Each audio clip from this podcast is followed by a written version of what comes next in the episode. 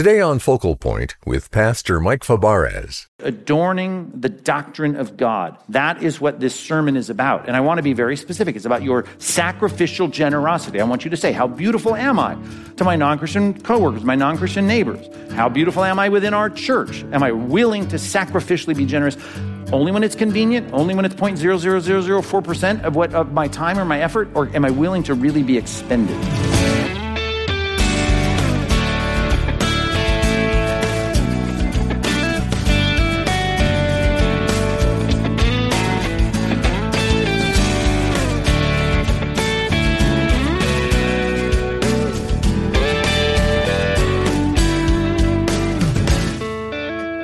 If you're a Christian, you've been saved by grace, and there's nothing you did to earn that.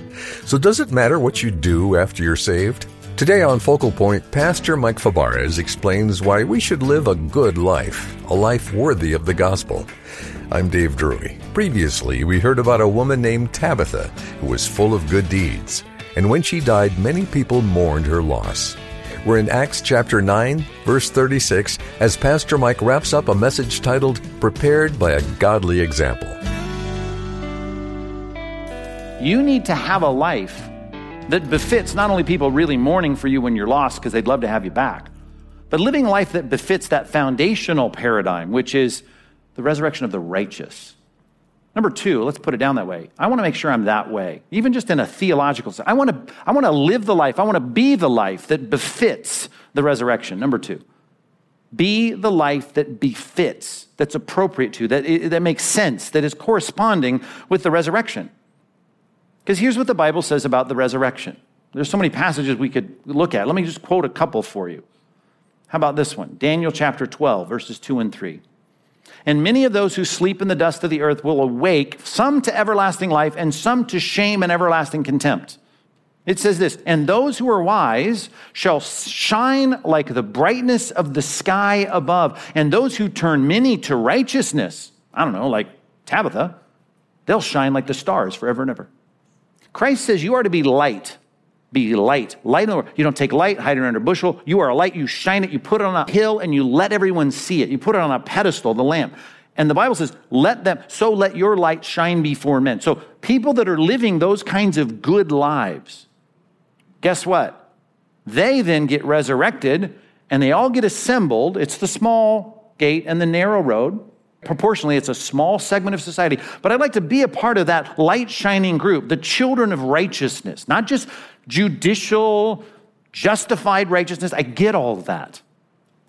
But you're saved for good works, real good works, works that are good that God loves to quote the scripture, right? The psalm say he loves, God is righteous. He loves these righteous works. He loves that. And he wants then to collect those people that do those righteous things and he wants to put them there. Is it of grace? I get it's of grace. But he puts them there. I'm stretching your theology now. And there becomes a place where all the righteous people get to live. And then it's on steroids because there's no flesh to encumber it.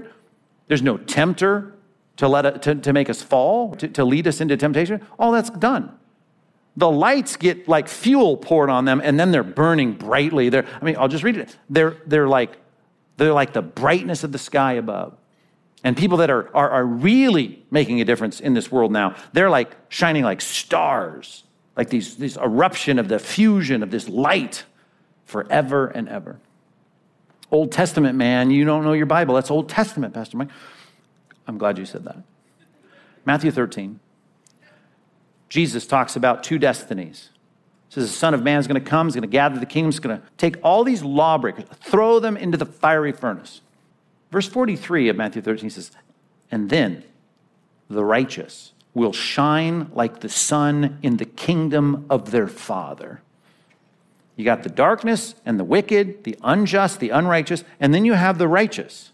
And the righteous that are, that are doing righteous deeds, they get now placed into the kingdom where they can shine and there's no darkness around them. Are you saying we're saved by works? That's what you, I'm not saying that. Have I denied that charge yet to you?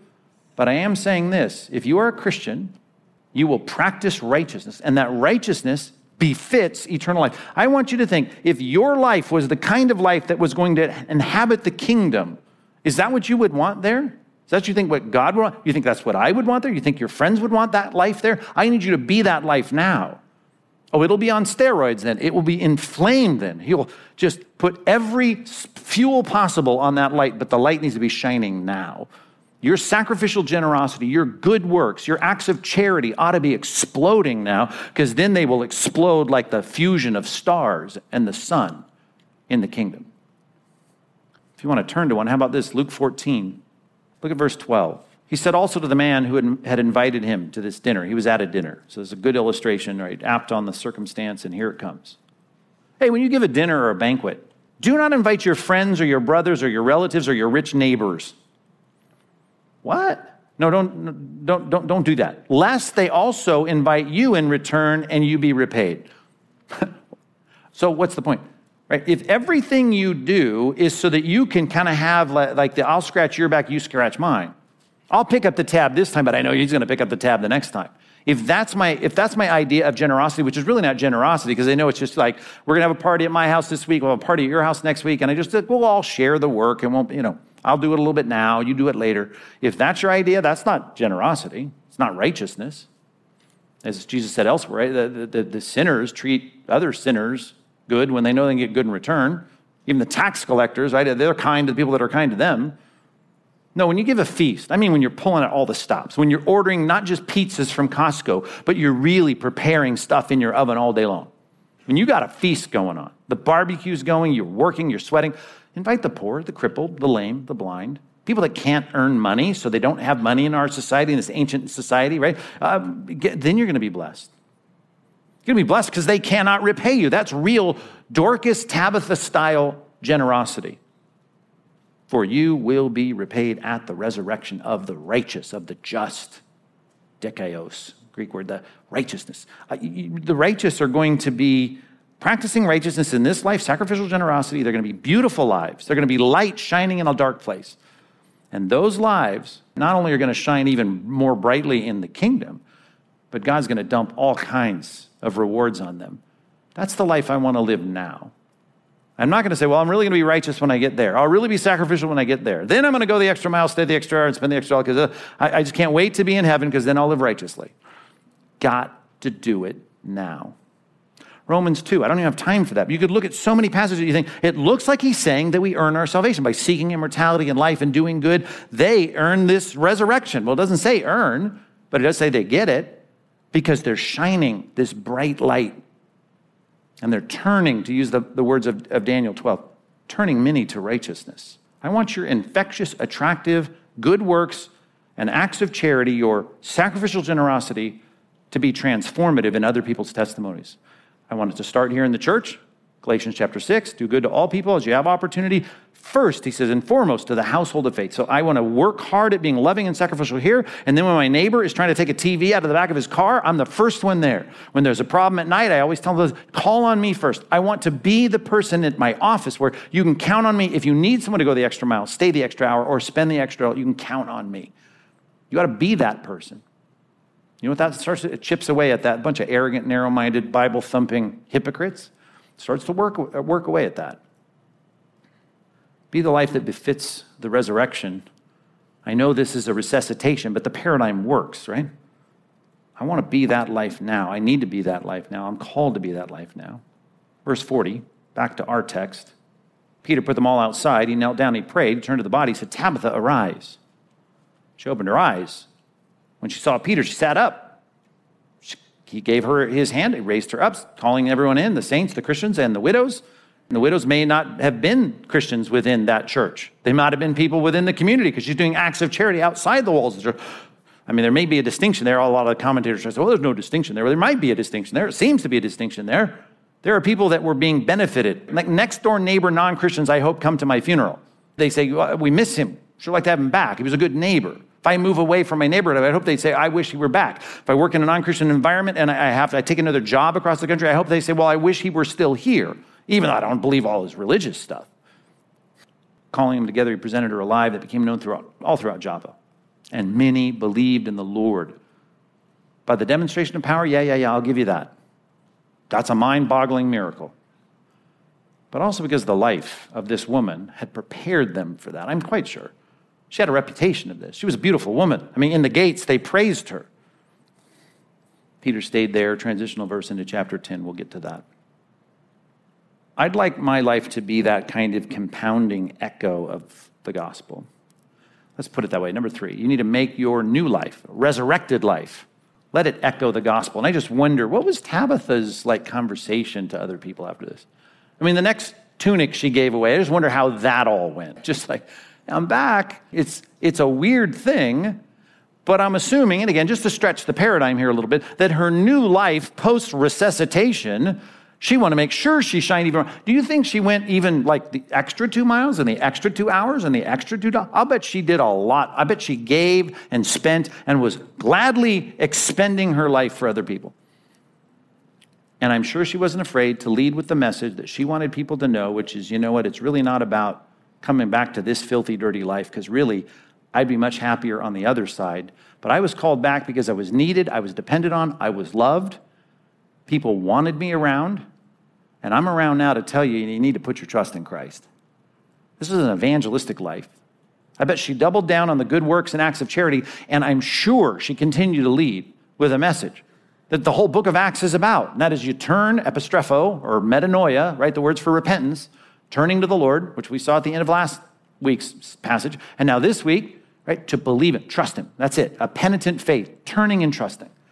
And I'm sure this is her, her life. This is her purpose for, for living. I'm going to do good works because I know this adorns our doctrine. Matter of fact, that's a great passage. We got to look at that real quick. Can we do that? Titus chapter 2. Titus chapter 2 that phrase, adorning the doctrine of God, that is what this sermon is about. And I want to be very specific. It's about your sacrificial generosity. I want you to say, How beautiful am I to my non Christian coworkers, my non Christian neighbors? How beautiful am I within our church? Am I willing to sacrificially be generous? Only when it's convenient, only when it's 0.00004% of what of my time or my effort, or am I willing to really be expended? Okay, well, if you are, to the extent that you are, not only will you be depended on by those widows in the passage. Not only will you be wanted back, right, beloved, but you're going to be evangelistic just by your life. Make your new life an echo of the gospel. Take a look at Titus chapter 2. Look at verse 7. Drop down to verse 7.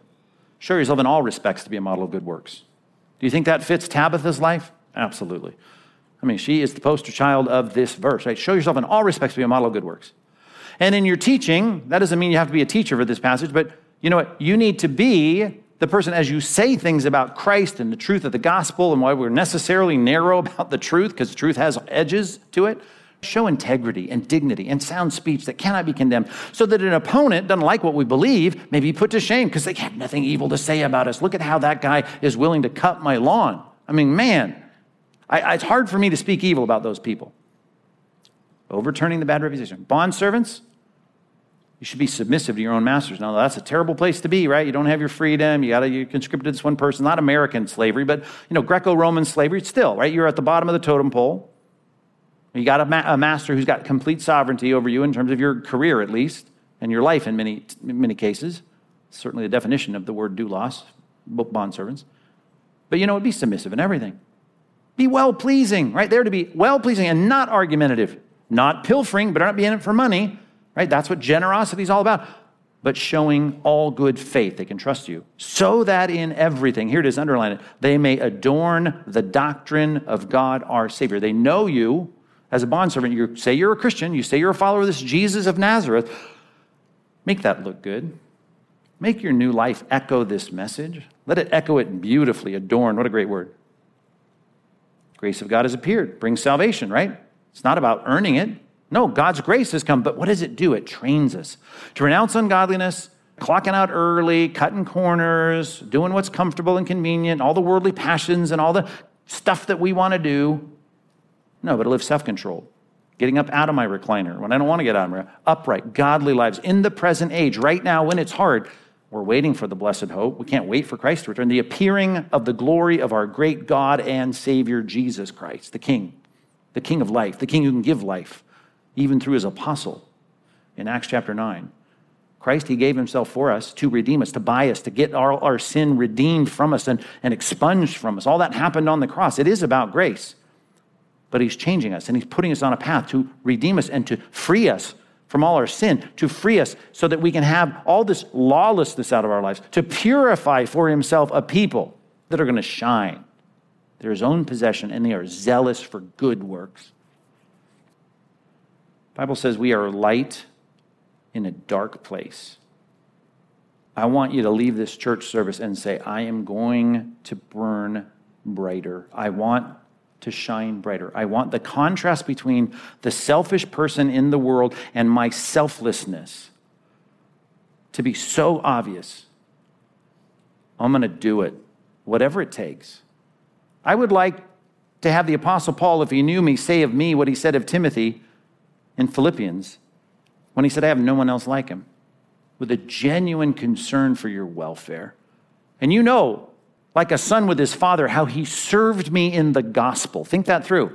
His genuine concern for the welfare of people was an element under the umbrella of the gospel ministry that he had of winning people to Christ.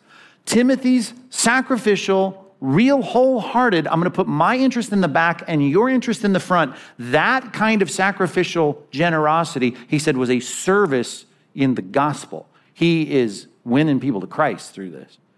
It's more than just your life. Now, you people that are afraid of speaking about the gospel, it's not about that. It's not that dumb statement about, you know, preach the gospel and if necessary, use words. Well, no one can preach the gospel without words, right? So you got to use words. Matter of fact, I'd say you lead with words. People at work should know you're a Christian, and then they ought to be able to watch your life and say, this guy is the most generous guy in our office. This gal is the most generous person in our neighborhood. She's willing to spend and be expended for us. She's adorning that stuff I don't believe, that offensive Christian, narrow minded, Bible thumping, fundamentalist views of everything. I really like the person, though. I don't know anybody that does what they do. Adorn the gospel so that Paul can say about you, if he knew you, they're advancing the gospel. I got no one with that kind of Tabitha attitude. He's going to stay up late and build dresses for people that can't buy them on their own. Her life became a sign, obviously, and I'm sure she faithfully, we don't know anything about her, anything else about her, but I can only imagine, right? She pointed people to Christ. She was pointing people to Christ before she was resuscitated. I mean, a little bummed that she probably had to come back, but she came back and she did her work and she pointed people to Christ. A sign. I know people wrongly think that there's a miracle on every page of the Bible. There's not. Less than 100 breaking of natural laws in the scripture, somewhere around 87, 89. If you think about resurrections, less than 10 throughout the entire biblical history, of 1400 years. Christ, think, well, he was raising people left and right. Three resurrections Christ performed. Three. Right? I've, named them all here today, I think. Well, except for one, the first one. The raising of the widow's son. Well, we don't know how old he is, but it was very clear widow, son, usually that means the mom is dependent on the son, and the son would become the source of provision for the mom because she's a widow. She can't make the money. In that society, certainly she can't go find a secretarial job. So she is dependent on her son. And so that son is dead and everyone's mourning, and Christ comes in, much like we see in Tabitha's experience. Here are the widows going, We're depending on Tabitha. And the beauty of that arrangement that this grown son could care for her mother, he resurrects her. It's a great example of that. The other one is Jairus' daughter, which I did mention. She's 12 years old. I mean, I know there are some 12 year olds maybe that aren't easy to like, but most 12 year olds, I like 12 year olds, right? They're fun, they're a good age, just fun. And you love them. And you think about how hard it would be to bury your 12 year old. Rough. I've, I've done it. Not my own, but I've done services. Heartbreaking. Heartbreaking, not because they're super productive and, you know, they're bringing in an income and what am I going to do to replace my, my 12 year old's income? That's not, I mean, no one thinks like that. just my beloved child. There was that love, that attraction that, that I, I want her back. I want my daughter back. Jairus, of course, didn't even have a thought that Christ would do that. He wanted him to come when she was sick, but he delays on purpose, comes and raises his daughter. Another picture that it reflects the Tabitha picture of them saying, We love her. Then the third one, which reminds me of our third point Lazarus, John 11. Christ does more in that resurrection, as recorded in the Gospels, than any other in describing that this is the paradigm of the real thing. he asked Mary and Martha, the sisters, do you, do you, do you think he's going to rise? Well, I know he's going to rise on the last day. He affirms all of that. There will be a resurrection of the righteous and the unrighteous, the just and the unjust. There's going to be that, just like we read in, in, in Daniel 12. And we trust he's going to rise again, going to rise in the resurrection of the just, the righteous. He said, But you need to know this I am the resurrection of life. Right? Whoever believes in me, trusts me, same word that's used in our passage. Even if he dies, yet shall he live. It's a really not about being resuscitated. Now I'm going to resuscitate your brother, and that's going to happen. And everyone's going to be happy after four days in a, in a grave. I mean, it's going to be a good thing. But really, it was about him, so much so, being a sign of Christ's power that the Pharisees and leaders wanted to kill him. Because he, like Tabitha, I'm sure, became a sign and an indicator of the real deal, which is you better trust in Christ because it's our only hope when you cross the threshold from this life into the next. The only reason you have any hope at a funeral is because we pe- see people that have put their trust in Christ.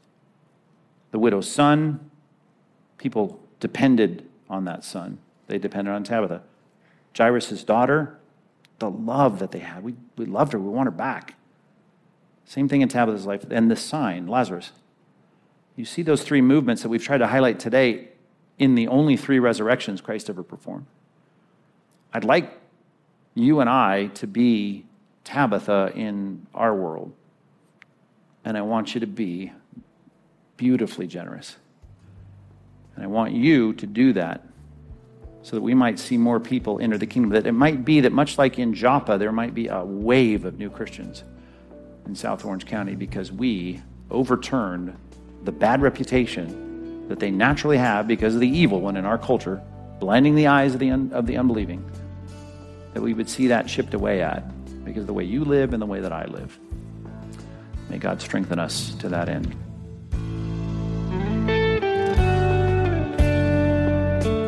You're listening to Focal Point with Pastor Mike Fabarez and the conclusion of a message called City of Joppa, prepared by a godly example. To listen to the full-length version, please visit our website, focalpointradio.org, or download the Focal Point app. We're here to provide you with daily encouragement, guidance, and solid biblical teaching. Our program is widely available and fully funded by listeners just like you who want to hear God's unfiltered, uncensored word. And we're grateful for the support we receive, especially the faithful monthly support of our Focal Point partners.